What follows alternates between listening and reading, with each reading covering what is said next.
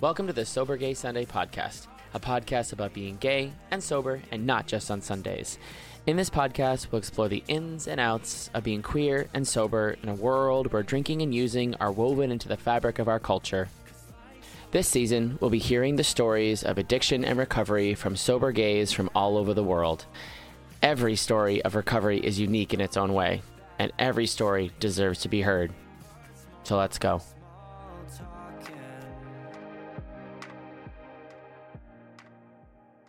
In this episode, we welcome Nik. Nik is a stylist living in Weymouth, Massachusetts, a Society House member, and a grateful person in recovery. Please welcome Nik. So then the pandemic hit, and that was wild. Um, that was like my first panic attack. I was like, "What's happening? Um, I don't know what to do." Like, I mean, work, and and I also enrolled in cosmetology school there because I had to do like more hours. I that stopped. Everything stopped. Mhm.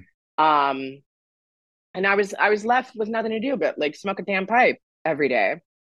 Yeah. So I went crazy. I 100% went crazy because there was no accountability. There was no Yeah. even even if I'm hanging out with people, like they stop, so I'll stop.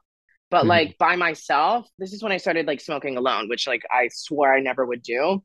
Mhm. I I fell in love with how accessible it was and how I could just like hit somebody up and they would just, oh my God, here, kid. And I was like, this is great.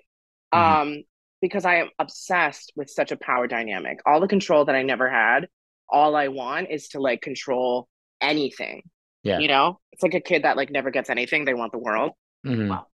Um, but um, so at any capacity to to feel empowered, to feel like a bad bitch, which I was not, but um, just to feel like I had some sort of um leverage or something over these people. Mhm. Um, I used my looks, I used my body, I used my, I would say, money for an experience. I was chasing this experience of bad and like nasty and like things like I wanted that like it's dichotomy really like I wanted that opposite feeling of like my safe house, my good upbringing, my like sense of normalcy. I wanted out with that Mhm. um because I was just waking up to the world and I was like it's really a shitty place and like I always believed if you're a good person like the world is going to treat you like a good person Mhm. and that's just not the case Mhm. so like I was constantly disappointed. So a lot of my use just was like this internal self-harm. And like that's a big theme of like my story is I don't know how to communicate this, so I'm just gonna like fuck myself up. Mhm. Um and that I mean that's that's what it's all about. I so I first went into treatment as like a runaway. Um like I had a really bad incident with this guy that I was seeing. He um oh my god, I can't. He he ended up so we dated for like 8 weeks or whatever and I always felt like a weird vibe from him Mhm. and I was like what's wrong with you? Like you're really weird and we pick fights and like uh talk in circles and shit that I hate. Um and I saw him at the bar one night and I was like he asked me to go home with him and I was like I don't want to go home with you because I really don't care what happens to you. And that was like our big break. Mhm. Um the morning after I get a call from his friend and she's like, "Did you hear what happened?" I said, "What?" And he uh murdered his brother that Thursday or whatever and I'm seeing him Friday. Let's just connect that. Um wow. so this is when like reality has no choice but to break down any kind of paranoia. Mhm. Um it was just one of those moments where it's like you were next or like he definitely was inviting you over to kind of blame it on you, kill you or whatever. Um so I ran away. I was like I got to go. Um mm-hmm. I'm Demi Lovato. I need to escape. Yep. Um so I went into treatment in Nashville and it was, you know, great. I'm such a trauma person. Like all I want to talk about is like my pain and things like that in those settings. Let's let's be Mhm. honest. Like not not anywhere else. But I'm like, if I'm in the chair, I'll talk what I need to talk about in the chair, in these Mhm. rooms, no problem. Once I leave, um, I was like, okay, so we can get high, right? Great. Um, and that Mhm. was just like my cycle of in and out of treatment, in and out of treatment. I was doing it for my dad. I was doing it for my morals. I was doing it for this lost innocence. I was I was doing it because I was really skinny and like I didn't feel well and like I want to eat again and like just to I wanted to gain normalcy to give it away. Mm-hmm. Um and that's it. Like I I love, love building things up and then breaking them. Mm-hmm. Um and that's kind of just been the theme. Um things got scarier, things got weirder. My psychosis started like really getting permanent and that was like my biggest fear and I, I say this a lot when i share my story like i i gave up my body like to fight for my mind mm-hmm. um because there's only so much that you can go when your brain is like pff, firing mm-hmm. off the way it does on meth like i was so afraid of losing my mind that i didn't care what happened to me physically so i put mm-hmm. myself in like really any situation because at that time I've crossed over into full blown addiction. Um, there is no let me regulate. There it's I have to get high to get normal to mm-hmm. feel bad about the whole thing again. Um, and that's just like the deep parts of like an everyday user. Mm-hmm. Um, and I remember my dad, my dad definitely like, I mean, what do you do when you see your child like killing themselves? Like there's there's not a lecture you can have.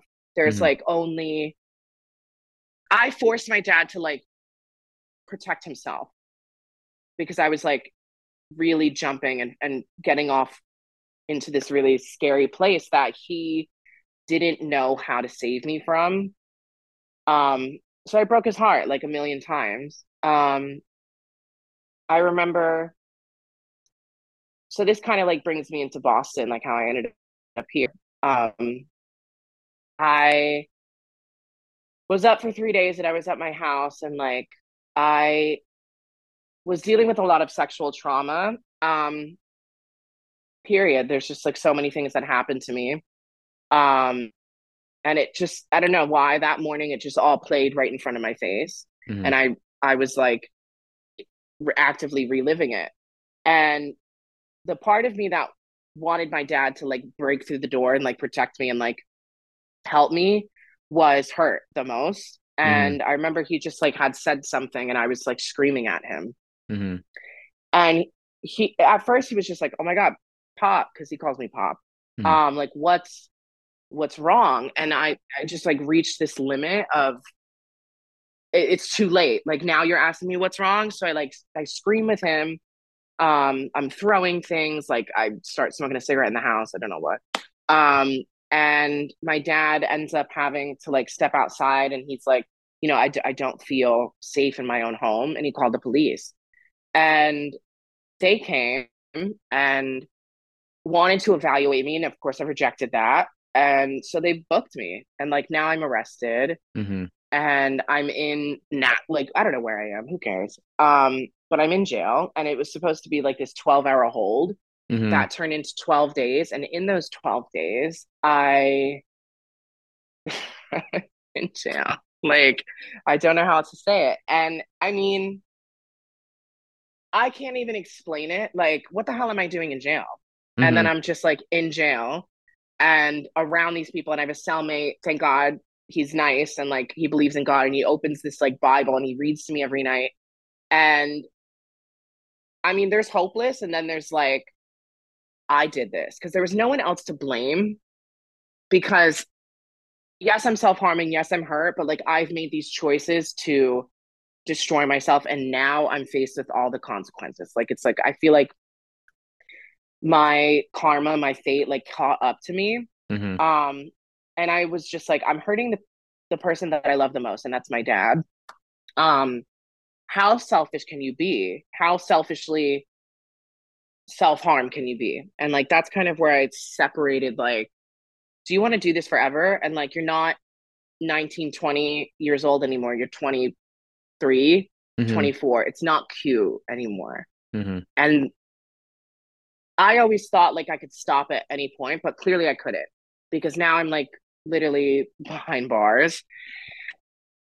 And I'm like, do you, you know, what do you want to do? Um, grow up, absolutely mm-hmm. grow up because nobody's life is affected except yours. Um, mm-hmm. People feel bad for you, people feel hurt, but like their life goes on. You stay in here. Mm-hmm. Um, you know, do you want to get sober or do you want to be clean? Like there was a difference to me in that. Um, so I got out and I went back to using. I can't say it was like this big revelation. I didn't. I went right back to using. Um, and my dad kind of gave me a deadline and was like, okay, like, are you going to go to treatment? And I was like, yeah, yeah, yeah, yeah. So I did though. I called Evoke in Florida because I was like, let's just start this all over from the top. So I go to Evoke in Florida. Um, well, there's a funny story in that. Like, I definitely ran away from the first flight um, that they sent me and like ran to a hotel. But by that time, I'm like charging the Uber. So I didn't have enough money to go to the hotel. And that was just a sign. So they call me one last time. They're like, if you get on this plane, like, we will get you another flight. Like, it's not a problem. Mm-hmm. Um, and I was like, okay, I'm not really good at surrendering because I hold so much blame for myself. I, I do it. So, Mhm. like, somebody else is telling me it's okay. Like, it's not okay. And, like, I'm so to break my punishment from myself, I was just like, okay, just pretend like you're not you and go go be a clean person for like Mhm. five minutes. So a clean person would probably just be like, thank you for the help. Thank you so much. And go and accept the flight and go Mhm. and drink on the plane. Do what you want. I don't know. Like, but go on the plane. hmm Um, so I get on the plane. I've never been escorted off a flight in my life. Um, but they did. I don't know what I was doing. Um, because I knocked out. I get to I get to Florida and I just I was like, you know what? Like, let's do it. And I just felt this huge, huge motivation to see what's on the other side. I was like, I know my myself so sick really well. Like I Mhm. know my I know this person, I know this like sad, like dark, isolated thing. Um, I want to know somebody different. Mhm. And I just started getting into that. And they were like, I think Boston would be a fabulous place for you.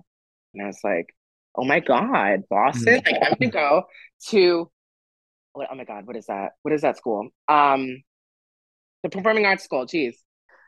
Um, Carney, is it? Berklee? Berklee, Berklee? Jesus Christ. Yeah, there we go. Here we are, Berklee. See, it's so long ago, I can't even remember. I was Right. like, I'm gonna audition for Berklee. Amazing. And like I, I giggle, but like that's something that I do like about myself is like I, I I always like build some some dream to where I'm going so I can feel like I'm there and like that I build hope. I give myself hope a lot of times um to get excited about the unknown instead of Mhm. fear it. Um that's kind of like a little trick of mine in my head. Um so when I came here, it was I started in in Waltham. Am I saying that right? yeah, it's one town over from me. Yeah, absolutely. And I perfect. I um I started there. I went to on call. I did the month, and I was like, I'm gonna get a job. I'm gonna work at Urban Outfitters. Like this is great because I really understood what it took to be great. I Mhm. understood I couldn't do. I understood. I was like, okay, just get a job. Just like be fashionable. Like care about Mhm. yourself and like pretend like you care what everybody else is doing. Great. Mhm. Um, no problem. So you know, there was like a, a bit of like a, a front, um, a fakeness to me in probably the whole first year of my recovery, and like, I, I don't really care. Um, that's just what it is. It's just Mhm. that's how I sh- showed up. That's what I do. Um, that's what I did, and that's how I felt okay enough to like go share in a meeting, to like go do these things. Yeah. Um, it wasn't until I got to GBAC and like society. Ha- well, I mean, GBAC. So I I meet Blaze at Mhm. GBAC, and that was kind of my um my blessing. Um, I bawled my eyes out when I heard his story, and it was the first day of GBAC, and like I really finally connected with somebody who had my story. Mhm. Um, and that was kind of just when I was like, okay, like you have no idea where this is going to take you, but like just just stay sober and do it, and like Mhm. go go for it for yourself. Um, so I got six months of sobriety the first time that I tried. Um, and my story, do- I do have relapses. Like there's there's been sense of sobriety and then I drop it. But then I always like maybe a day or two, literally a day or two after, I'm like right back in a meeting or rehab or or something because I'm like, I I just wanted to see if I missed it or I want to have control over those hotel rooms again. Because mm-hmm. like the knowledge that I learn in sobriety makes me think I can like go apply it back into like my addiction. Um mm-hmm. and that's like, you know, hard. But um GBEC taught me to be authentic. Mm-hmm. Um just be authentic. I dare you to say the wrong thing. I dare you to not have a good day or not dress like it or not pretend like you um know what you're talking about because it's okay to say I don't know. It's mm-hmm. okay to say like what do you mean by that or ask questions or ask somebody else their opinion. I didn't grow up like that. I had to have the answers. And if I didn't have the answers, I would like manipulate you into thinking that I did. Mm-hmm. Um so it was it, it broke down a lot of that. I mean, I still am sick, but um everything these past like two years have been have I mean amazing. Yeah. Um, my best friend Andrew, like we're like this, mm. and I I love him so much because like we just we started this from the beginning like together and now we're part of like this house and society house and it's like amazing um and it's our mother's like dream project it's blaze's like vision and like mm-hmm. we get to kind of be part of it and like that's one of the best feelings ever because like you're just you're just showing up and being yourself and yet you're like something to someone else you know yeah um and yeah i mean now i have a sponsor like i um i'm sharing at jaywalkers right now um i i love sobriety and then i mm-hmm. hate it and then i love it and like i'll say it you know what i mean like i recently like had an accident i got hit by a truck like that was so tell i mean it was just like okay are you going to use like and i didn't thank god mm-hmm. um mm-hmm. that is it's all about self proof to me you know if mm-hmm. i can like do things for myself without like disciplining myself for it and like just mm-hmm. it's integrity it's all about like what what do i do when people aren't watching and like what am i doing for myself because that's to me like true self-care mm-hmm. um and that's like what i value most of myself. That's what I'm defensive about with strangers. Like that's what I uh I value in, in my friends and my family and things like that. And um yeah, it's it's all right. It's gonna be all right. Yeah. I agree. You're doing great. That I mean, Thank you've you. you've gone through. I mean, just following you like through that accident. I mean, I that must have been one of the hardest, most like stressful and test of your life. I can't even imagine. Mm, yeah. I mean, mm. it, what do you do when you think you die? Like sober. like, mm-hmm, right. There's no, yeah, there's kind of like no way that I can really wrap my head around it. I'm very glad to be alive. I'm very glad, like, it's it's a broken leg. That's it. Like, really. Mm-hmm. Um, and like my heal time is insane. Um, yeah, I'm happy about that. I'm happy it's um manageable. It's mm-hmm. manageable. Yeah, for sure. Yeah. But still wild. Just wild. Just wild. I know. It's gonna I will that will I have bragging rights for the rest of my life. Right. I mean that that whole thing could probably be a whole episode in itself. Just yes. Yes. Crazy. peripheral. Right. Man. So um so now that you are sober, and um, mm. so what are some of the tools in your sobriety toolbox? Like you mentioned some of the meetings and stuff that you do, AA, NA, therapy, groups, organizations, any meditation? What kind of stuff do you like do on a daily basis that keeps you sober? I always check my intentions. Like I wake up and I am like, what do you, you know, what's going on? I check mm-hmm. in with myself. Um, I text my friends. I'm like, good morning, good morning, good morning. Mm-hmm. And mm-hmm. I I mean, I my days like now i mean I, i'm home all the time i'm not working um things like that but i i do meditate i journal mm. i sing like that's like such an outlet for me just to kind of you know a flow state um but hairstyling is my passion. Like that is so part of my life right now where I lost it in my addiction and like Mhm. I work with amazing girls. Like these girls are my life Mhm. and they just they get it. Like and I've never felt more respected by people Mhm. in my life. Um so they're a big part of my support network. Um yeah, meetings and and I I like to eat like Yes, let's go. I, just good food, just eat good food. Um Right. I think that's something that really makes me happy. And yeah, I mean it's, it's the little things. Yeah. There we go. Here for that. Mm. Um, so who's your biggest supporter right now? You had mentioned a few people, but who, if you could pick one, would be your biggest supporter?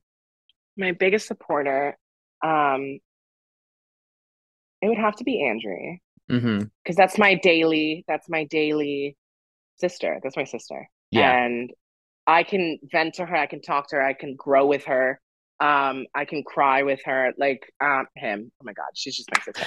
Um, I hear that. And we live together, you know, like that's Mhm. that's my I need I need him in my life Mhm. and I love him so much. Um and Blaze. hmm Absolutely. I know they're yeah. two. They're two great guys, and I'm I'm glad I know them as well. Yeah. So, um, let's see. If you could give one piece of advice to a newly sober person, what would it be? Mm. Meet everyone you can. Meet everyone you can the way you are, the whatever capat like whatever emotions you're going through, don't worry. Um, just show up, don't worry about dressing up. I love that. Yeah. That's a good one. Excellent. So, this is one of the harder ones. Um, I'm Mm. through my own sobriety, I definitely have made it extremely public. And one of the things that happens because of that is a lot of messages on Instagram, Facebook, and various Yeah. places, people asking me for advice on sobriety and not usually just for themselves, but for other people. So it's it's heartbreaking for me sometimes because I have literally had people call or like text me or whatever from places be like, my brother, sister, mother, blah, blah, blah, are in the middle of addiction. What do I do? So, if you Mm. could give one piece of advice to someone who has a loved one that is currently in addiction, what would you give? What advice would you give to that person? Mm. Get a get an understanding of like addiction for yourself. I mean, whether that be Al-Anon, whether that be a book, whether that be separate like your relationship with that person to the addiction Mhm. because it's I think it's really hard when like you see like somebody you love um they're there. You know what I mean? They're still there. Um my I mean my biggest thing for that is just loyalty. Mhm. No matter what, like just stay stay by their side. You don't have to talk to them every day. Like you don't have to be their beacon of hope, Mhm. but that person knows like oh my god, they were there the whole time. I just didn't reach out or like, you know, Yeah. you just keep keep your I don't want to say keep your yes, keep your distance, but don't leave Mhm. unless, you know, it's it's affecting you. Mhm. Yeah. kind of contradictory, but Say like kind of this- stay. Yeah, like in the Yeah, I mean, like yeah, eye it, dude. yeah. Like eye Yeah. it. exactly. Like stay close, but not so close you're getting whacked. You know what I mean? Yeah, yeah. Watch it. Mhm. So as you as you know, I run an organization here in Boston called Sober Gay Sunday, and we do Yeah. you know fun little events a few times a year. Um, and so if you could have one dream Sober Gay Sunday activity, what would it be? Camping. 100% camping because I don't do that. And I think it would just be so I'm I'm getting hot chocolate and and and thermoses and and I love the gear. That's fun. Mhm. um, like, fashion. I think It's it would be so funny. It's the fashion. It's it's Right. the fires. It's it's the leaves. I wouldn't say the trees, the leaves. Mhm. Um yeah. I think that would be so cool. That's a good one. That's a good one. All right. So now, you know, we're kind of wrapping up this interview. So, um, where can people find you on social media if they're looking to connect? Fabulous. So I have my main account. Um, that's uh, Nik Ramadan. Um, and then my hair page, Hair by Nik Ramadan. Um, that's N I K. Yes, get that right, people. N I K. So that'll all be in the disc in the uh, show notes, and so people will be able to find you and reach out and all that. So um, I want to thank you. This has been really great. I mean, you're one of my favorite people in the in this program, so I'm just so Thank happy you so you're able to do this. Um, And we hope to see you at future Sober Gay Sunday events once your leg is Yes. good to go. Yes. You know, Yes. No, I love that. awesome. Thank you so Thank much you for so much. coming on. It was great. Thank you. Thank you for tuning in to the Sober Gay Sunday podcast. Please feel free to like, subscribe, share, and comment. Be sure to follow us on Instagram at Sober Gay Sunday. You can also email me directly at sobergaysunday at gmail.com. Thank you so much for listening, and until next time, stay sober, guys. I'm so sick of small talking. Tell me something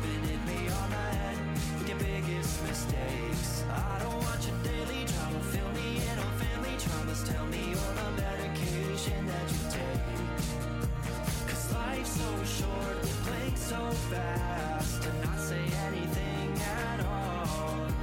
It's wasted breath, you don't get back. So make it anything but small, small talking.